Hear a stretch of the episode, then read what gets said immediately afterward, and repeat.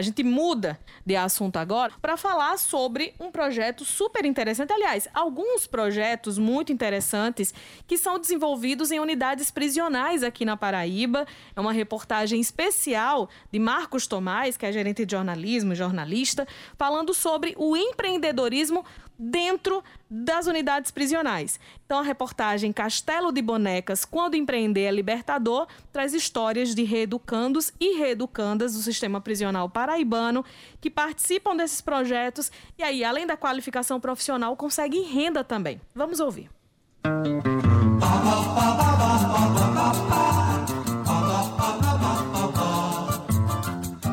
Castelo de Bonecas. O nome, quase encantado, remete a sonhos de princesa. Mas a realidade que relatarei aqui passa bem longe das fábulas e mundo mágico da ficção. Muito embora sonhar seja o combustível, a força propulsora das mulheres que integram o projeto. Castelo de Bonecas é um dos 10 programas de trabalho para a ressocialização de apenados no sistema prisional paraibano. É o maior, mais antigo, mais consolidado e mais promissor projeto de ressocialização desenvolvido na Paraíba. Mais de uma dezena de mulheres, muita imaginação, criatividade e talento desenvolvendo artefatos manuais para as mais variadas utilidades. O projeto foi criado em 2012 e já no ano seguinte passou a integrar um estande no Salão do Artesanato Paraibano, um dos maiores expositores desse nicho do Brasil. O Salão do Artesanato Paraibano tem duas edições anuais, uma em João Pessoa e outra em Campina Grande, mostrando a produção artesanal das reducandas da Paraíba para visitantes de todo o Brasil. A sede original do Castelo de Bonecas tem espaço para abrigar 16 reeducandas na sua fábrica, instalada nas dependências da penitenciária feminina Júlia Maranhão, em João Pessoa um espaço específico, distante dos pavilhões, nos fundos da unidade prisional, onde as apenadas circulam livremente, sem algemas. Na sala principal, uma mesa quadrada, ampla, com cadeiras dispostas ao redor. Nos cantos, máquinas de costura, tesouras, agulhas e panos. Na antessala, um estoque de produtos e peças já prontos para comercialização. O projeto já é estabelecido, além dos muros da unidade prisional, e dispõe até de página na rede social Instagram, onde se pode conferir o catálogo de peças e até fazer encomendas.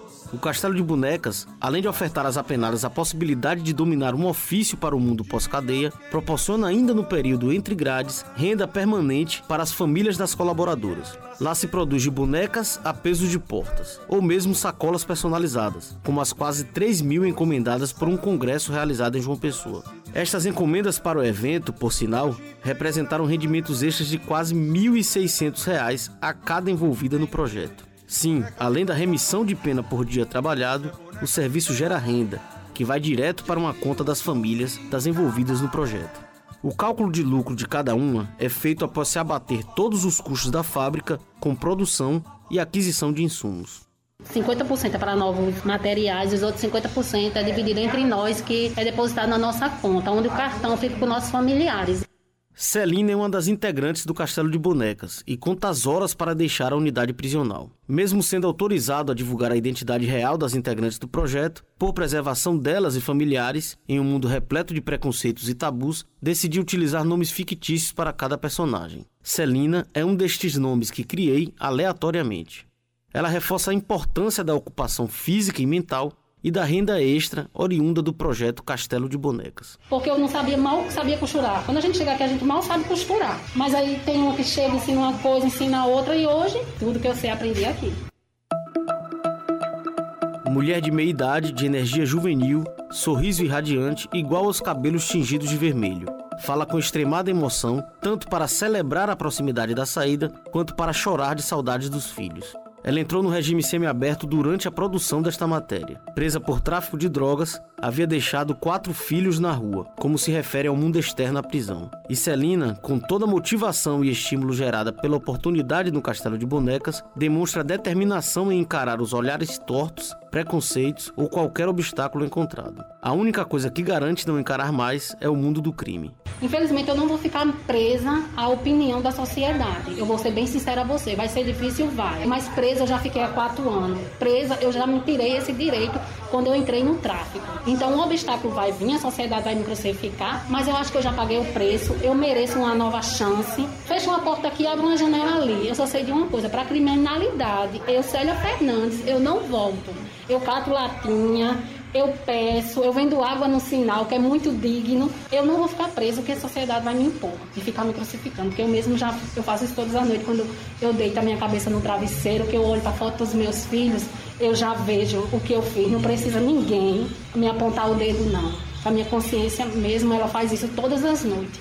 Anne é outra participante do Castelo de Bonecas. A trajetória no crime é a mesma da colega já citada aqui, tráfico de drogas, mas a origem é diferente, bem diferente. Na verdade, eu inseri minha vida no crime aos 14 anos de idade, por o motivo de eu me sentir protegida dentro do crime, porque eu sofri um abuso sexual na minha infância. E eu senti que dentro do crime eu ia ter a segurança desse abuso não acontecer mais, ou desses abusos não acontecerem mais. Isso aconteceu durante três anos da minha vida. Eu tinha sete, oito e nove anos. E isso deixou uma ferida imensa em mim e foi daí que eu comecei a sentir ódio dessas pessoas e decidi caminhar no tráfico. Enquanto a colega já adulta vislumbrou no crime a possibilidade de mudar de vida e dar melhores condições aos filhos, Anne atribui a proteção e alguma sensação de poder que o crime proporciona uma forma de lidar com as fragilidades causadas pelo trauma dos abusos sexuais ainda criança. Ela contou como ocorriam os abusos que ainda marcam e deixaram como sequela o transtorno de borderline. Esse abuso era uma festa que tinha de rua onde minha mãe colocava uma barraca e sempre um senhor chamado Lima ia lá e ele sempre ia com uma nota de valor alto para que minha mãe não tivesse troco e precisasse destrocar esse dinheiro. E ele sempre dizia: Deixa a galeguinha aí comigo. Minha mãe, por não saber, deixava ir com ele trocar esse dinheiro e aí acontecia os abusos. Eu tenho um transtorno de personalidade borderline e tenho depressão. Eu passar o dia trabalhando é muito diferente de eu passar o dia lá dentro, no outro pavilhão principal, sem nenhum sem nenhuma ocupação. Então aqui eu ocupando minha mente, eu esqueço a depressão, eu esqueço a ansiedade, tomo minha medicação e consigo ter dias normais. Há ainda outra peculiaridade sobre a reeducanda Anne, que também é uma realidade comum a muitas famílias brasileiras: um casal ou pais presos ao mesmo tempo. São três filhos aguardando o retorno à convivência com os pais, que permanecem juntos, casados, mesmo ambos presos em locais diferentes, sem qualquer contato, sequer por carta. A única forma de comunicação é através de recados via advogado de ambos. Ela tem progressão de pena com previsão de saída para daqui a alguns meses. Ele apenas em 2025, mas ela promete esperar e planeja uma vida juntos, de novo, lá fora. Nós permanecemos juntos e, tipo, a gente já desalinhou do crime. Ele também percebeu que não dá mais, o crime não dá. Ele tem 39 anos e a gente decidiu por parar pelos nossos filhos, por nós também, claro, né? E a gente pretende ficar juntos, sim, porque eu acho que é uma parceria que a gente tem pra vida. A gente realmente se ama, temos três filhos e decidimos ficar juntos e conseguir ressignificar a nossa vida, né, juntos. A diretora da penitenciária Júlia Maranhão, Cintia Almeida, fala sobre a percepção do êxito destes projetos junto às próprias apenadas e o crescimento da busca para integrarem o projeto. Elas entendem que a participação nessas atividades vão ajudá-las não só as capacitando para desempenho de alguma função quando elas estiverem em liberdade, mas também pela questão da remissão de pena. Quando elas percebem que esse é o caminho a ser seguido, então elas sim, elas optam por participarem dos projetos de ressocialização. E esse interesse tem aumentado cada vez mais. Então, por isso que nós estamos sempre buscando ampliar os projetos, aumentar o número de vagas, para que possa contemplar a todas que desejam participar. O êxito do Castelo de Bonecas fez ele se expandir e hoje tem uma unidade também em operação na Penitenciária Feminina de Campina Grande. O próximo desafio traçado por Cintia Almeida, coordenadora do projeto original em João Pessoa, é a profissionalização para a otimização dos resultados e gestão. A meta é buscar assessoria e orientação, com foco permanente no modelo de empreendedorismo. A Secretaria da Administração Penitenciária tem esse intuito né, de fazer esse link com o SEBRAE para que as mulheres que participam, as artesãs do Castelo de Bonecas, elas possam receber essa formação, essa qualificação, essa orientação, né, consultoria, porque realmente nós acreditamos que o empreendedorismo é uma ferramenta de transformação social e pode fazer toda a diferença na vida dessas mulheres. Enquanto o Castelo de Bonecas ainda engatinha na sua expansão, há outro modelo pioneiro de empreendedorismo nos presídios paraibanos que se espalha pelo interior. É o Hortas para a Liberdade, um sistema de plantação de pimentas, produção e envasamento de molhos artesanais e conservas. Atualmente, as cadeias de Areia, Alagoa Grande, Esperança, Bananeiras, Solânia e Remígio integram o projeto. Mas a coordenação cabe à cidade de Remígio, onde uma verdadeira unidade fabril concentra o beneficiamento com capacidade produtiva que pode beirar os 2 mil vasilhames por mês quando estiver com a capacidade máxima de operação. Estas características e pioneirismo fez do Hortas para a Liberdade duas vezes finalista do Prêmio Inovare, para quem não sabe, o Prêmio Inovare tem o objetivo de disseminar práticas transformadoras que se desenvolvem no interior do sistema de justiça do Brasil e é o maior no setor no país. Ainda no sistema prisional paraibano, há outros exemplos de empreendedorismo, iniciativas pioneiras de profissionalização, capacitação em determinada função, sem geração de renda direta, mas qualificação para os reeducandos e benefício para as unidades. O melhor exemplo é o presídio do Serrotão, a maior unidade prisional de Campina Grande, que está inserida em um complexo com outras duas penitenciárias, a regional masculina e a regional feminina.